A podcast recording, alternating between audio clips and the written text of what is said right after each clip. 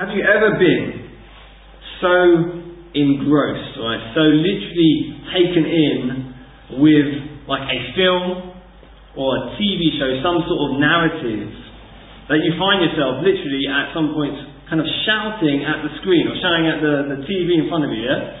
Well, this is how I found myself a number of years ago. One of my favourite TV shows is a show called 24. Absolutely love the show. And in one in, I'll try to give any spoilers, but in one of the latter seasons, essentially, in this really big reveal, it turns and it is revealed that one of the main guys, one of the good guys, is actually essentially turns bad. He, he joins the bad. And, and when you see this, it kind of this very dramatic, you know, one of those moments right at the end of the episode, and you see this big reveal, and I literally found myself like, no! Don't do it! No! Literally screaming at the TV. And you're asking, why on earth is Daniel saying this? Well, the reason I say this is because when we go through today's text, I get that same feeling almost every time I read it. And I've read it a number of different times, and yet it still seems to grab me each time, and it hits right in the gut as we, as you helplessly watch David, our shepherd boy, succumb to temptation and lose his way. And there's literally nothing you can do as you see the devastation of his sinful choices written out for all the world to see. So, my desire is that we would learn from the mistakes of David and that we would leave with a greater vision of God, who, even in the middle of our madness, continues to pursue us and continues to come after us. So, a brief recap. Last couple of weeks, we've seen this shepherd boy, David, anointed as king and then victorious over Goliath, fighting on behalf of his people. That's what we saw last week. And at the beginning of today's text, we find many years have passed since the defeating of the giant, and much has changed. So Saul has passed away. Saul is killed in battle, and in light of that, because of his death, David is finally able to take the throne. After many years of being on the run, after many years have passed since God promised him and anointed him as king, after all those years he finally is able to take the throne that God always promised him. And as he begins to reign, and as he reigns, things, things seem to be going well. But unfortunately, it is during this time in which David is prospering that he falls into sin. And as we see today, he will, he will commit adultery and he will also commit murder. I mean, he will, this is not, this is David we're talking about. This is the guy after God's own heart. And we can easily ask the question which many of us would do when seeing somebody fall in such ways, how, how did he get to this point? Um, a pastor, a guy called James MacDonald, who wrote a book called Act Like Men, describes it this way. He says, if you have ever stood in the midst of, fa- of sorry, if you have ever stood in the midst of moral failure and sorted through the wreckage it leaves in its wake, you will have heard the common refrain, how did this happen? And what is clear from David's story is that he did not randomly jump off a cliff one day, but rather it all happened so gradually. David is a reminder that when we fall into sin, it is often a gradual process. In essence, it is a slippery slope that before we know it leads to destruction. And for David, and often for us as well, it, it first of all began by him not being where he was supposed to be. And this is where we're going to start today, 2 Samuel 11, verse 1. We've got quite a lot of verses to cover, so we're going to we're going to we're going to cruise on through. It says this in in verse one. And this is 2 Samuel 11, verse 1. And if you need a Bible, feel free to, to grab some at the back. This is 2 Samuel 11, verse 1. It says this It happened in the spring of the year, at the time when kings go out to battle, that David sent Joab and his servants with him and all Israel, and they destroyed the people of Ammon and besieged Rabbah, but David remained at Jerusalem. In verse 1, the author sets the scene. It's springtime, the time when kings go out to battle, but David chooses to stay. He sends his men, but he himself remains in Jerusalem. In essence, he wasn't engaged in the battle that he should have been. He should have been on the front lines with his men, but instead he chooses to remain, and the author makes special note of that. The author makes special mention that, in essence, David wasn't where he was expected to be. And as a result, temptation of inactivity and idleness begin to creep in. I remember there was a, once um, was kind of a little saying that I remember seeing once. Um, and kind of, uh, and, it, and it, it, basically said this: it's, avoid idleness, for for lust easily creeps for lust easily creeps in. So avoid idleness, for lust easily creeps in, and it's not just the same for lust, but it's often for any and for often many different types of sin. But here in David's case, this is a prime example of that. And the question we need to ask ourselves is this Are we and are you beginning to maybe slack on your responsibilities? Are you beginning to become passive and complacent in certain areas? Is idleness and a lack of activity leaving you open to sin and temptation? Verse 2 then says this, and it happened one evening that David arose from his bed and walked on the roof of the king's house and from the roof he saw a woman bathing, and the woman was very beautiful to behold. Question I always ask myself when reading this is what is David doing on the roof? Why? Why did he go up onto the roof? And the text doesn't say, but part of me wonders if he knew that there was a possibility he would see something that he shouldn't. I mean, did he enter into that environment seeking or secretly hoping he would come across a woman bathing? Either way, as I say, I don't think the text tells us that for, sure, but either way, what is clear is he enters an environment which is unwise. And that's the next step we see. That we see that often we begin to enter into environments which are not healthy and where temptation is likely. So maybe we begin to ease up on our convictions, and when we do so, it's only a matter of time. And the question is, are we putting ourselves into situations which actually, if we didn't put ourselves into that environment to begin with, we wouldn't fall into that particular temptation?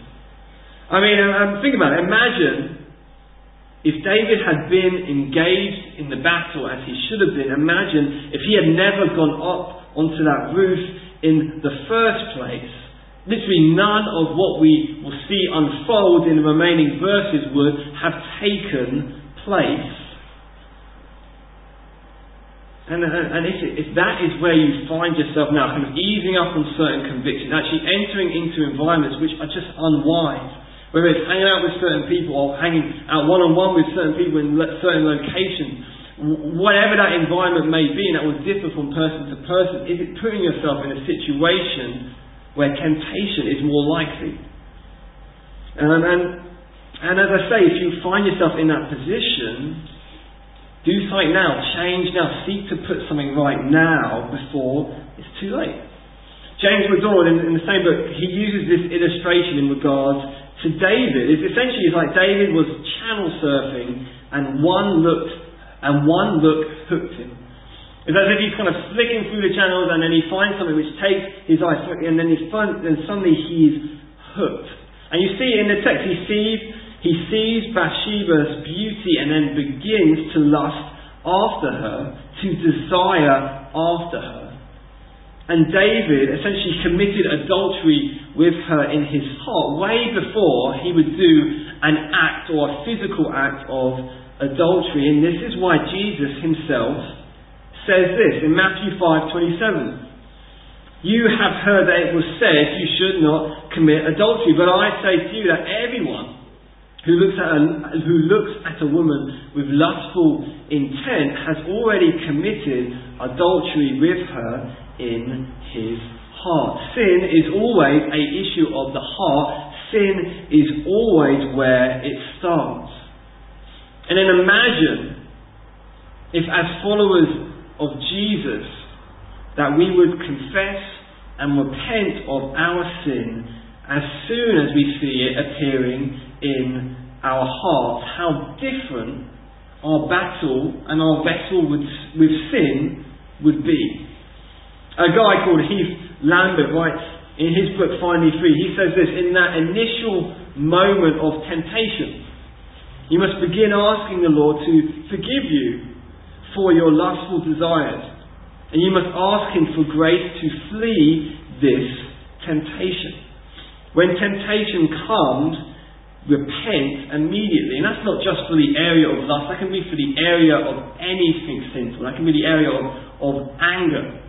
That could be the area of jealousy or coveting. It could be any different area. Area of selfishness, but whatever that manifests itself in, as soon as it comes into our heart, into our thoughts, how different our lives would be if in that same moment we repent immediately. And in essence, what imagine if David in this moment had repented immediately and literally got the, and literally got the hell out of there. He literally imagine if he had done it, if he had ran and gotten out of there as quick as he could. Imagine how different things would have been. This is what David should have done. And granted, he, he maybe even shouldn't have really, if you think about it, he shouldn't even been in that position in the first place. But even when he found himself there, it still wasn't too late for him to repent, to turn and run.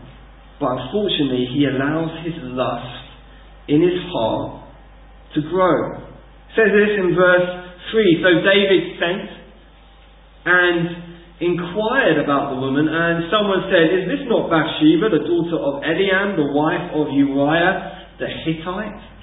So David goes the next step further and tries to find out who this woman is. But sadly, even the news that this woman is, is married to one of his soldiers, married to Uriah, one of David's mighty men, even that doesn't stop him.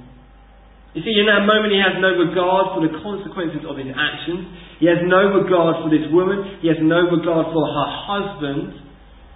And have you ever found yourself in that place where you are kind of so hell bent on sin that you have no thought to those around and the people who would be affected by your sin? In the, uh, in the States, there's a, there's a church that runs a ministry called City of Refuge, and it, essentially it's a residential ministry for pastors in moral failure. And one of the men undertaking the program, so one of these guys who had fallen, he wanted to pass on a message to other men outside of the program. He says this, this is his message. He says this, you don't realize all that you are giving up in the moment of temptation. So he said again, you do not realize all that you are giving up in the moment of temptation. David, like so many before and after, failed to realize what he's giving up in that moment. But still, it's not too late, right? Still, at this point, he can still turn back now. He can still turn away, and yet, I mean, this is, this is a no-brainer, right? She's, she's married. This is, this is wrong, David. Surely you know this, dude. This is, this is wrong. And yet he still goes ahead. His thoughts and his desire produce, produce sin. It says this in verse 4. Then David sent messengers and took her, and she came to him, and he lay with her, for she was cleansed from her impurity, and she returned to her house. David commits adultery. David sleeps with another man's wife. What started in his heart becomes a reality. The man after God's own heart gets taken down by lust. This is a sad account And it is a reminder that even the greatest of men can be taken down by this area. I mean, think about it. This was, this was David. This was the great king. This was a man who truly loved God and yet he was taken down by lust. So we should not underestimate the destructive power of lust and temptation. Because if it can take down a guy like David, then surely it could take down men and women like us. We must humbly, continually remind ourselves this saying, which I'm sure many of us have heard of before, which is, is There I go, but by the grace of God.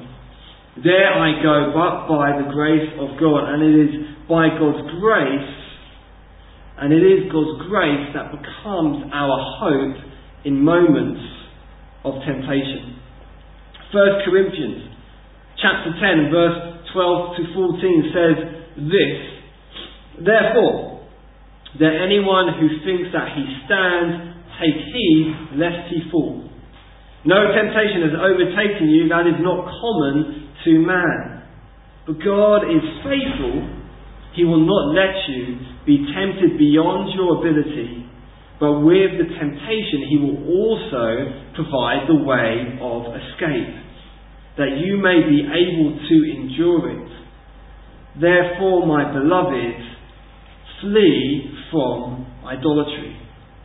You see, God wants you to endure temptation, so much so that He provides a way out. And the question is, will we take it? Will we take that way out? And see, David has multiple chances to walk away. He has multiple times where there was a way of escape, but he chose not to take them. So, so in our kind of wrestle with temptation, remember these things in your fight against temptation. Remember these four things that this verse, these verses in Corinthians tell us to remember. Because remember, it says at the beginning of that, therefore, that anyone who thinks that he stands, take heed lest he fall. So first of all, look, do not think that you are above falling, but rather take heed and take heed of these four things. And as you take heed of these four things, these four things will enable you to stand. They will enable you to endure temptation. And these are these four things. First thing is this your struggle is not unique. So that's the first thing whenever temptation often comes. Like we think we're the only person who wrestles with this. I'm like, man, I'm having these thoughts, or man, I'm having these desires, or ah, I'm, I'm acting in this way, man, I must be the only one who struggles with this. And here God says, no, you are not unique in your struggle. You're not unique in your temptation. Your temptation is common to man. So remember that your struggle is not unique. And therefore, that should encourage you to reach out to others, to encourage one another who may even struggle with the same thing. Second thing he says is, God is faithful. And I hope that you will see this through the remainder of our time in, in 2 Samuel, is this, is that God is faithful. And in his faithfulness, number three, God will not let you be tempted beyond your ability. Let me say again, number three, God will not let you be tempted beyond your ability. Now, well, I remember reading these few verses only a number of years ago when the realization comes to this. If, if God says this to his people, he says to Christians, okay, look, you have the Holy Spirit living inside of you, you've accepted me as your Lord and Saviour. This is what I'm going to say. God says to us, that He will not let us be tempted beyond our ability, which means this. Flip that round, which means every time I have said yes to temptation, as a Christian, I had the ability within me to say no. So in, in, those, in every moment where I've had that voice in my head saying, you can't, it's inevitable, you can't say no. You have to give in to this temptation. The truth is that that is a lie. The truth is I had, I was able to say no. And the reason I was able to say no was not because of my greatness. It's not because of I'm awesome. It's not because of my own strength, but rather in those moments I'm able to say no because of Him living inside of me. And that gives me great hope for the future. If I have to, if I look back in all those times I've fallen into sin, in those moments where it just felt inevitable, where it felt like I was powerless, I was unable to say no, Jesus opens my eyes and says, Daniel, you could have said no. And that gives me hope for the future. Because then, when temptation comes again, when that lingering voice comes and says, you have to say yes, you can't say no, I respond with this and say, well, actually, no. He's given me the ability to say no. And He, in His Word, has said He will not let me be tempted beyond my ability, which means if I'm facing this particular temptation, it means by His grace and by His power, I am able to overcome it. And often the way we overcome it is by escaping. Number four, the fourth thing he says in that verse is, He will provide a way of escape. So look for that way out. Look for it. Look for that escape. God is with you. He wants you to endure. So remember those four things as you fight against temptation. Your struggle is not unique. God is faithful. God will not let you be tempted beyond your ability and He will provide a way of escape. And it's in those moments when we forget these things, it's in these moments when we take our eyes off of Jesus. It's in those moments where we fail to fix our eyes on Him who is able, who is able to empower us to overcome. That's when we begin to fall into sin and even further into sin. And James, the brother of Jesus, perfectly sums it up when he says this in James 1 14 to 15. But he says, But each person is tempted when he is lured and enticed by his own desire. And then desire, when it has conceived, gives birth to sin, and sin, when it is fully grown, brings forth death. David was lured and enticed by his own desire for another man's wife, and that desire gave birth to sin. But it doesn't stop there. And we'll see that when sin is allowed to grow, when sin is allowed to fester, when it is allowed to continue, it will always bring about more destruction. It will always bring about more death. We see this in the next verse, in verse 5, because David's private sin becomes public consequence. It says this in verse 5 and, and the woman conceived, so she sent and told David and said, I am with child. David's sin becomes public consequence. Bathsheba becomes pregnant. And with her husband being away at the battle, the battle that David should have been leading, it will not take long for people to put two and two together, right? It's not going to take long until people can kind of figure out what David has done. So what does David do in this moment? What should he do? Does David come forward and confess his sin, or does he try to cover up? Does David choose to try and hide his sin? We see that he decides to take that option. Instead of coming clean, he tries to cover it up. The author of Proverbs writes this in Proverbs 28, verse 13, talking about the dangers of making such a choice. Proverbs 28, verse 13 says this Whoever conceals his transgressions will not prosper. But he who confesses and forsakes them will obtain mercy. The idea of forsaking is to literally to cast away. So whoever conceals his sin will not prosper, but he who confesses and seeks to cast his sin away will obtain mercy. Concealing you, your sin will only ever make things worse. And often we think we're protecting those we love by doing such a thing, but actually by keeping that secret, you, you couldn't be further from the truth. Your sin is already hurting them. And the concealing of it just does even more damage. In those moments, the correct response to our sin is to confess it and to forsake it. We come clean and then completely leave it behind so that there isn't even a trace of what remains. This is the heart of what true repentance looks like. And how different things would have been for David if he would have taken this path of repentance here, but instead he tries to cover it up. Verse 6 says this Then David said to Joab, saying, Send me Uriah the Hittite. And Joab said, sent Uriah to David. And when Uriah had come to him, David asked how Joab was doing, and how the people were doing, and how the war prospered. And David said to Uriah, Go down to your house and wash your feet. And so Uriah departed from the king's house, and a gift of food from the king followed him. The plan is simple, right? All you've got to do is get, get Uriah, get, essentially get Uriah to sleep with his wife. Then once the baby is born, everyone would be none the wiser. David essentially calls Uriah back from the battle. He meets with him. Gets an update on how the battle is going, kind of asks a few questions, and then he sends him home, naturally thinking, he hasn't seen his wife for some time, so chances are they're going to spend some time together. And then we read this in verse 9.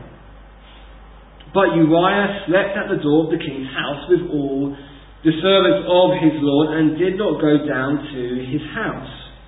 So when they told David, saying, Uriah did not go to his house, David said to Uriah, Did you not come from a journey?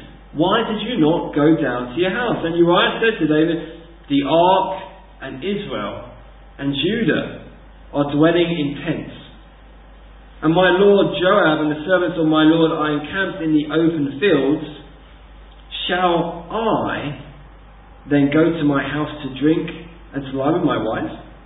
As you live and as your soul lives, I will do no such thing. David forgot to take one thing into account in his plan, and that is the character of Uriah. He is unwilling to go home to spend time at home with his wife while his fellow men, his fellow soldiers, are still fighting on the front lines. And I wonder, if, I mean, do you think David gets convicted by this at all? I mean, here is David fails to go to the battle that Uriah has been fighting and instead sleeps with Uriah's wife, who he had no right to do so with. And on the other hand, here's Uriah, a man who willingly goes to the battle, and a man who won't spend any time with his wife until that battle is done. So what's David going to do now? Essentially, that's plan A didn't work, so David comes up with plan B, and this is plan B. Verse 12 says this, And David said to Uriah, Wait here today also, and tomorrow I will let you depart. So Uriah remained in Jerusalem that day and the next. And now, when David called him, he ate and drank before him, and he made him drunk. And that evening he went out to lie on his bed with the servants of his Lord, and he did not go down to his house. David's plan B is to get Uriah drunk, and hopefully this will solve the problem. And he does so, but at this point, isn't it, isn't it kind of funny that at this point, David is so far gone that even a drunk Uriah is acting more honourably than David. Right? He just, his plan just doesn't work. I mean, it's, it's crazy the lengths that David is willing to go to cover up his sin, and is often the same is true of us. The, it is amazing the lengths we will go to cover up our sin. What becomes a little lie then becomes a bigger lie, then becomes a bigger lie. And we see in this situation it grows and grows until he ends up committing the most unthinkable of actions. Plan A doesn't work, plan B doesn't work, so he then goes to plan C. Verse 14 says this In the morning, it happened that David wrote a letter to Joab and sent it by the hand of Uriah. And he wrote in the letter, saying, Set Uriah in the front of the hottest battle, and retreat from him, that he may be struck down and die. He sends Uriah back to the front lines, carrying the very letter that will condemn him to death. Such was Uriah's integrity. David is fully confident that Uriah is A, not going to look at the letter, and B, is going to deliver it safe and sound. I mean, that's, you know, that's commendable to Uriah. That he would hand, that he would, without looking, hand his own death letter essentially to Joab. This good man, this faithful man, is about to lose his life not because of anything wrong that he did, but because of David. And David has fallen so far that he is willing to send an innocent man to death to cover up his own crimes. Verse 16 then says this So it was while Joab besieged the city that he assigned Uriah to a place where he knew there were valiant men. Then the men of the city came out and fought with Joab. And some of the people of the servants of David fell, and Uriah the Hittite died also. As James said in his letter, sin when it is fully grown brings forth death. And it wasn't just the death of Uriah, but there were other men killed with Uriah as well because of David's instructions. No matter how private we think our sin is, it will eventually result in public consequences. We never sin in a vacuum. It will always affect us, it will always affect those around us. And what began as a lustful look at another man's wife leads to adultery and leads to murder. We cannot underestimate the destructive power of sin. I once heard it said this, this saying, this idea, this is be killing your sin, or your sin will be killing you. Seek to put to death your sin, or your sin will put you to death. Said this in verse 18, continuing on.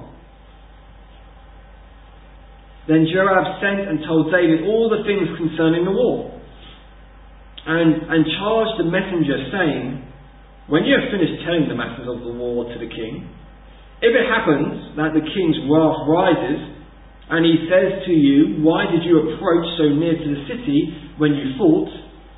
Did you not know that you would sh- that sorry, that they would shoot from the wall? Who struck Abimelech, the son of Jerubbaal? Was it not a woman who cast a piece of millstone on him from the wall so that he died in Tebez? Why did you go near the wall. Then you shall say, Your servant Uriah the Hittite is dead also. And so the messenger went and came and told David all that Joab had sent to him. And the messenger said to David, Surely the men prevailed against us and came out to us in the field. Then we drove them back as far as the entrance of the gate.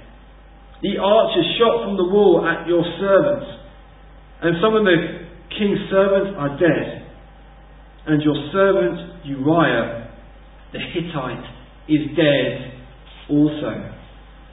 And then David said to the messenger, Thus you shall say to Joab, Do not let this thing displease you, for the sword devours one as well as another.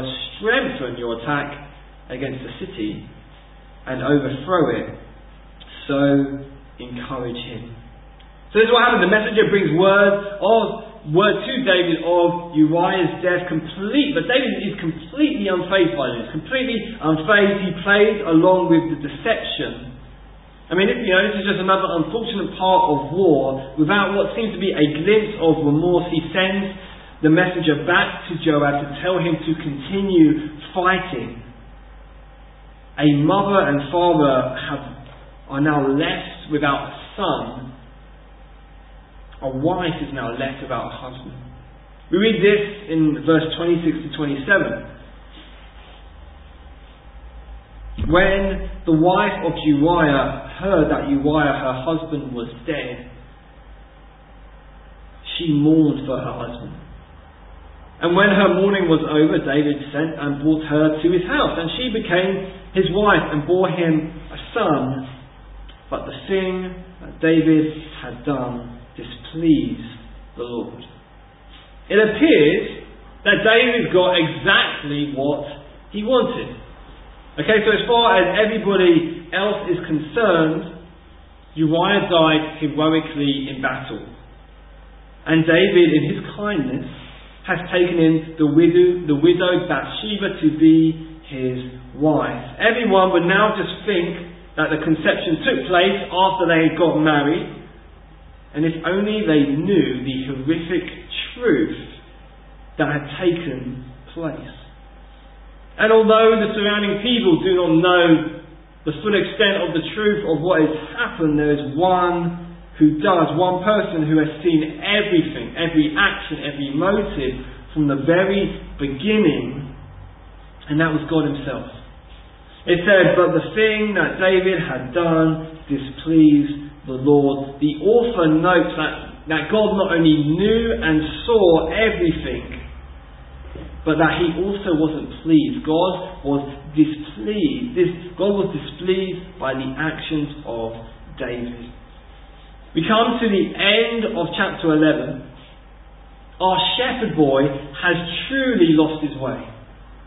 But God, in His grace and in His love, is not content to leave him lost. He sends a messenger to open his eyes to his sin. And in some ways, this messenger does this by reminding him of the pasture by reminding him of the sheep and the shepherd. It says this in verse 1 of chapter 12. Then the Lord sent Nathan to David, and he came to him and said to him, There were two men in one city, one rich and one poor. The rich man had exceedingly many flocks and herds, but the poor man had nothing except one little ewe lamb, which he bought and nourished, and it grew up together with him and with his children. It ate of his own food and drank from his own cup and lay in his bosom, and it was like a daughter to him. And then a traveller came to the rich man, who refused to take one from his own flock and from his own herd to prepare for the wayfaring man who had come to him.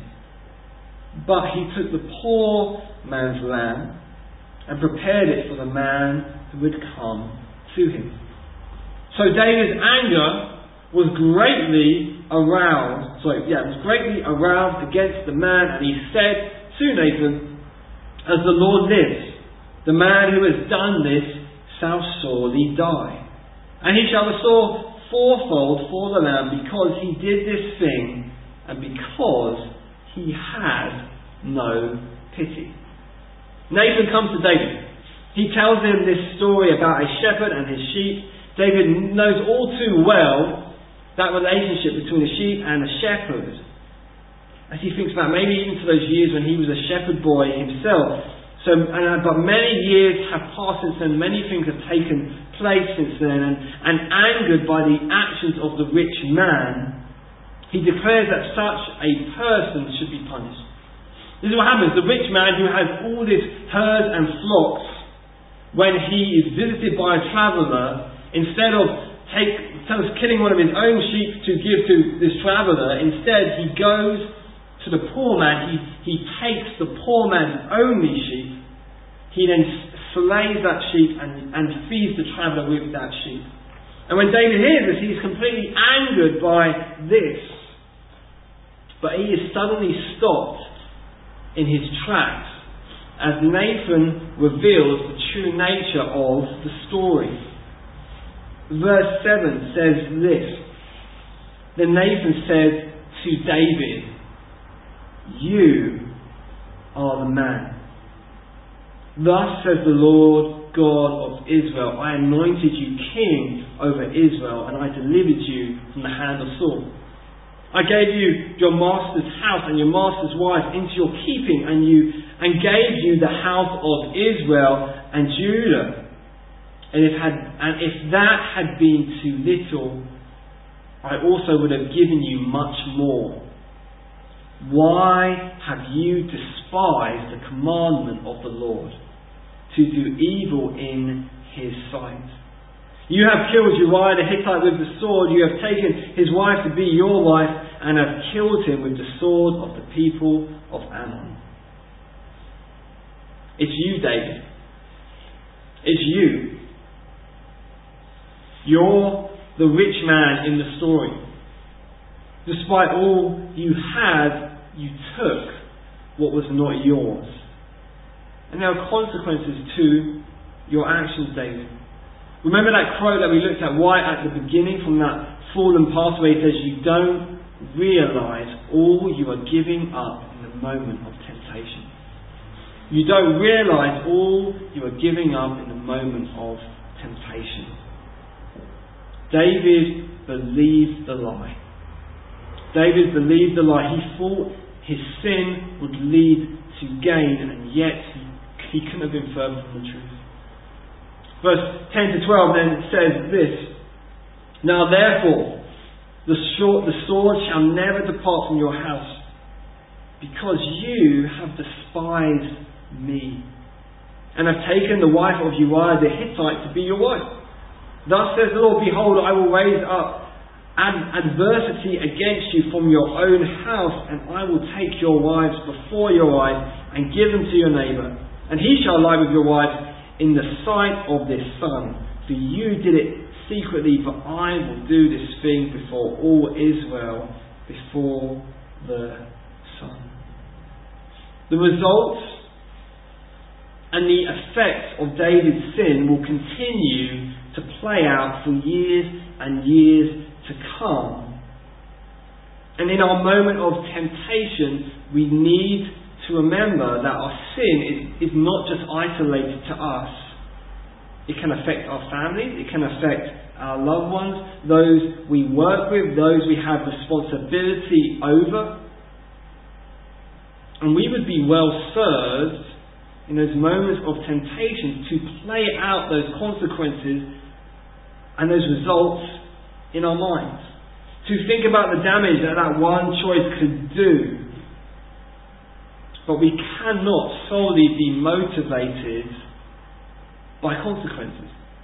Because if we do, eventually we'll either A, minimize those, consequences in our head, right? We'll say, well, actually, the consequences, they're not going to be that big. Rather, doing this act of sin is going to be, uh, they kind of outweigh each other.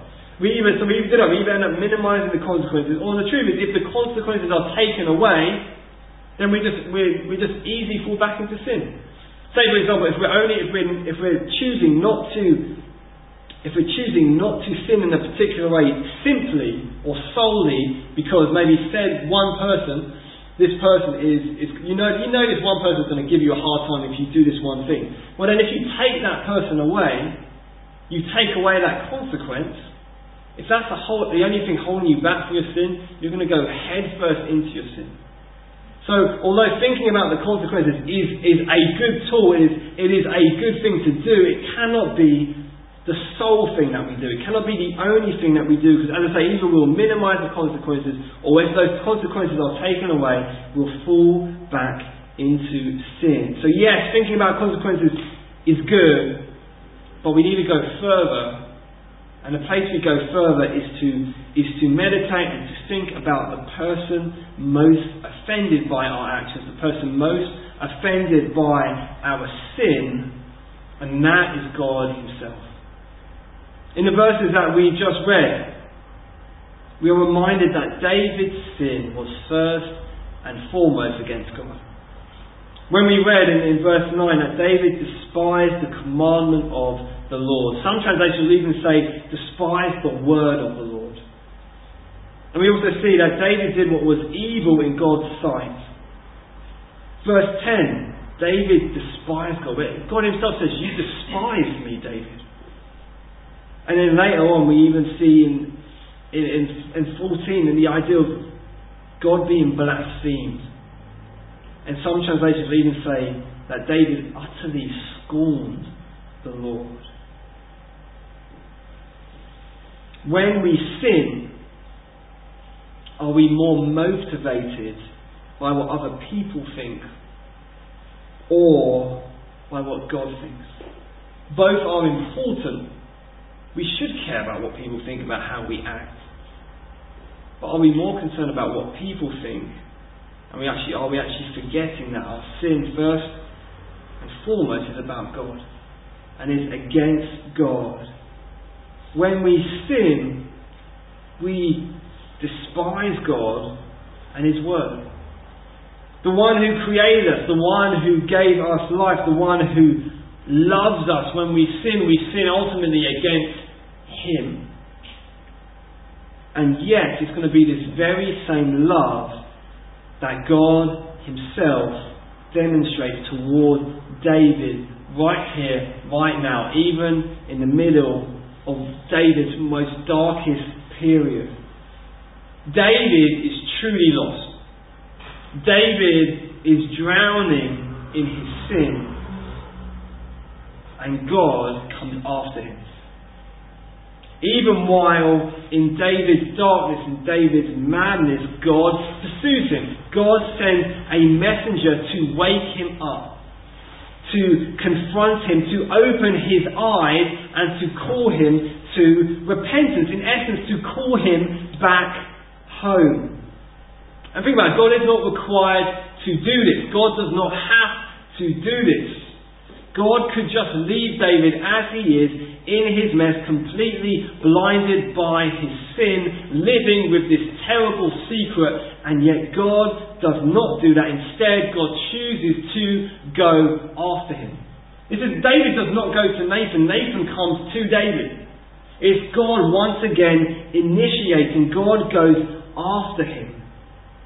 And perhaps you find yourself in that position. Perhaps you find yourself literally drowning in your sin. And today, God is once again pursuing you. God is going after you. God is calling you. He's calling you to repentance. And repentance is this He's calling you to acknowledge your sin and turn away from it. He's calling you to embrace the forgiveness that He offers. He's calling you home. Verse 13 then says this so David said to Nathan, I have sinned against the Lord. And Nathan said to David, The Lord also has put away your sin. You shall not die. David finally realizes the truth, the true depth of his sin, and he repents, he confesses and forsakes his sin, and as a result, he obtains mercy. He receives forgiveness, and this is how we're called to respond to our sin. We are not called to minimize our sin. We are not called to ignore our sin, and we are not called to deny our sin, but rather we are called to confess and forsake our sin, and that is what it is, means to repent.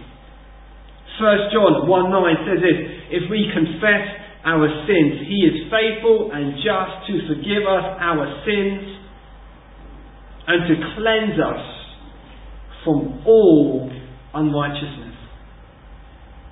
When we confess, God is faithful to forgive us our sins and to cleanse us from all unrighteousness. There is no sin greater than the grace and greater, no sin greater than the mercy of God. And we could, we could ask ourselves this, but how? How could God forgive David of such evil? And if we have that mindset, we can easily then make the next step after that is how could God forgive me of such evil? And the answer is found in Jesus. King David has failed. He's failed his family. He's failed Uriah. He's failed Bathsheba. He's, he's failed his soldiers. He's failed his people. But above them all, he has failed God. But one day, another king would come. A greater king would come. A king who would succeed where we failed, an innocent king who would take on the punishment which David deserved, which we deserve, a guilty people, so that we could be forgiven of our sin, including our lust, so that we could be restored to a relationship with God, and that greater king is Jesus.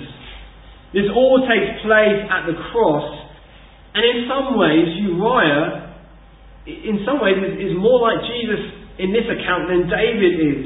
Think about it Uriah, the innocent man who loses his life because of the sin of a guilty man. Jesus loses his life because of our sin.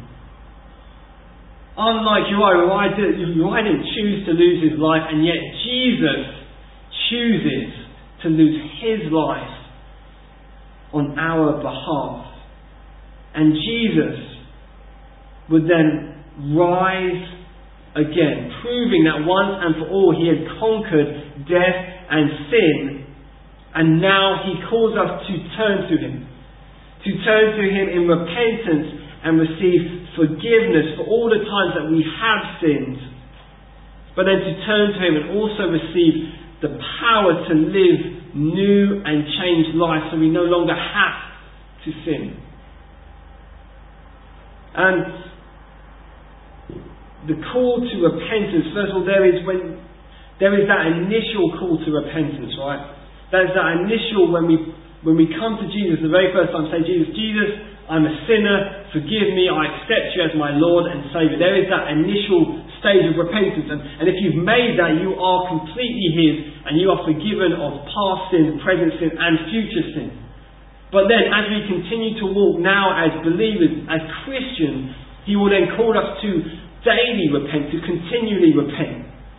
And, and, and a lot of that is not so that we, is, in some ways, is not to earn that forgiveness because we're already forgiven, but while He calls us to repent daily for our own sake. So that, because in repentance, we, our eyes are open to our sin, and in repentance, we are able to receive His grace, and in repentance, we are also able to change. So, this is what Christ offers us. And then the, this section then ends with these then following two verses, and it's it's a, it's a reminder that although we can be fully forgiven, fully forgiven by God and His grace, there will be moments where there are still consequences that we must face. It says this, verse 14, however, because by this deed you have given great occasion to the enemies of the Lord to blaspheme, the child also who is born to you shall surely die. And then Nathan departed to his house. David was fully forgiven, but there were still consequences to his sin, consequences that would play out for the rest of his life. And the same can sometimes be true for us. Through Christ, we are fully forgiven. But there will be times where we may still have to face the results the consequences of our sin. But for the Christian, this is not further punishment because all of our punishment was fully paid for in Jesus at the cross, but rather these consequences, these results of our sin become God's tools of discipline. God's tools of discipline as a loving father towards a child he loves. Hebrews 12 Verse 10 to 11 says this. For, for speaking of our earthly fathers, for they disciplined us for a short time, as it seemed best to them. But he disciplines us for our good. And why? Why does God discipline us? It's for this, that we may share in his holiness. For the moment, all discipline seems painful rather than pleasant but later it yields the peaceful fruit of righteousness to those who have been trained by it. You see, truly repent, a truly repentant person accepts the consequences of their sin. They don't try to hide them, from them, and as a result, they experience discipline that leads to godliness, that leads to sanctification that leads to a changed life, that leads to a changed heart. The consequences were severe for David. A reminder of how devastating sin can be, but as great as his sin was, God's grace was bigger. As great as your sin is, God's grace is bigger. So repent confess, forsake your sin. Don't let it continue to grow. And experience the grace, the forgiveness, and restoration that Jesus, our Good Shepherd, offers us. And as many of you would know, that David would go on to, that this, this, this first child that David had as an act of adultery, the child would lose, lose its life. But we do know that by God's grace, through David and Bathsheba would come a second child, come another child whose name would be Solomon. And it's through this line that one day our great King Jesus would come.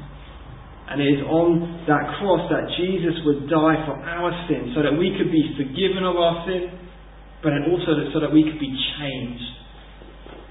So my invitation to you is, this, is to is to develop that habit of repentance. That we would be quick to repent, because let's be honest, we don't want to have to, to learn our lessons, we don't have to, to go that far down that line. Let's, let's be quick to repent soon so we are saved the pain and the devastation which can come. And instead, as we repent, we then receive life. And in, in closing, I want to end with Psalm 51. This is, this is David's psalm. This is, this is David's part of well, what is going on in this moment.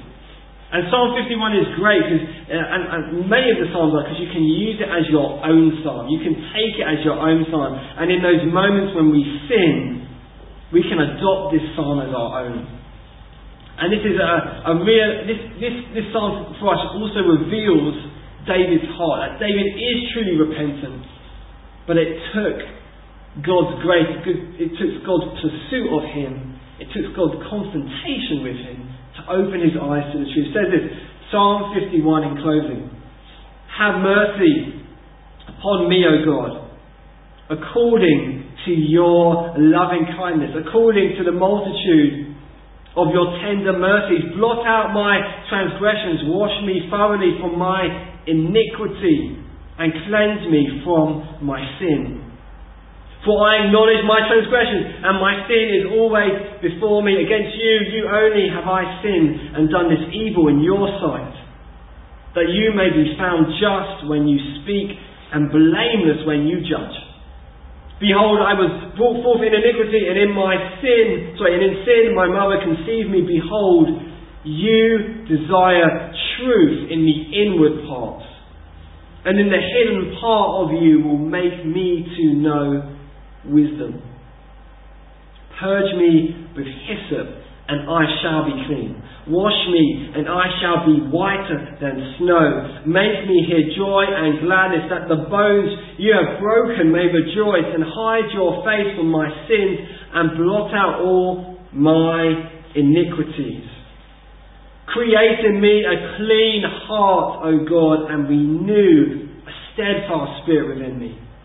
Do not cast me away from your presence and do not take your Holy Spirit from me. Restore to me the joy of your salvation and uphold me by your generous Spirit. Then I will teach transgressors your ways and sinners shall be converted to you. Deliver me from the guilt of bloodshed, O God, the God of my salvation, and my tongue shall sing aloud of your righteousness, O Lord. Open my lips, and my mouth shall show forth your praise. For you do not desire sacrifice, or else I would give it. You do not delight in burnt offering. The sacrifices of, a, of God are a broken spirit a broken and a contrite heart. These, O God, you will not despise. Do good in your good pleasure to Zion. Build the walls of Jerusalem. Then you shall be pleased with the sacrifices of righteousness, with burnt offering and whole burnt offering. And then they shall offer bulls on your altar. It is through Jesus that we can experience the loving kindness of God. It is through Jesus that we experience the multitude of His tender mercies. It is through Jesus that our sins are blotted out. It is through Jesus that we are washed thoroughly from our iniquity. It is through Jesus that we are cleansed from our sin. It is through Jesus that we are made clean. We are washed. We are made whiter than snow. It is through Jesus that we can sing again with joy and gladness it is through Jesus that we receive a clean heart, and it is through Jesus we receive a steadfast spirit. It is through Jesus that we can look upon our salvation, and that salvation is Jesus. So let us pray together, and then let's sing one more song as well. In response, as we, as we sing to God and say, and you see in that psalm, that, that psalm that David is saying, because of what you have done, Lord, he sings now, he, he rejoices now. And we have that same cause to rejoice because through Jesus we are forgiven of our sin, and through Jesus we can be changed so that we can endure and overcome temptation. And that is all through Jesus. Let's pray together.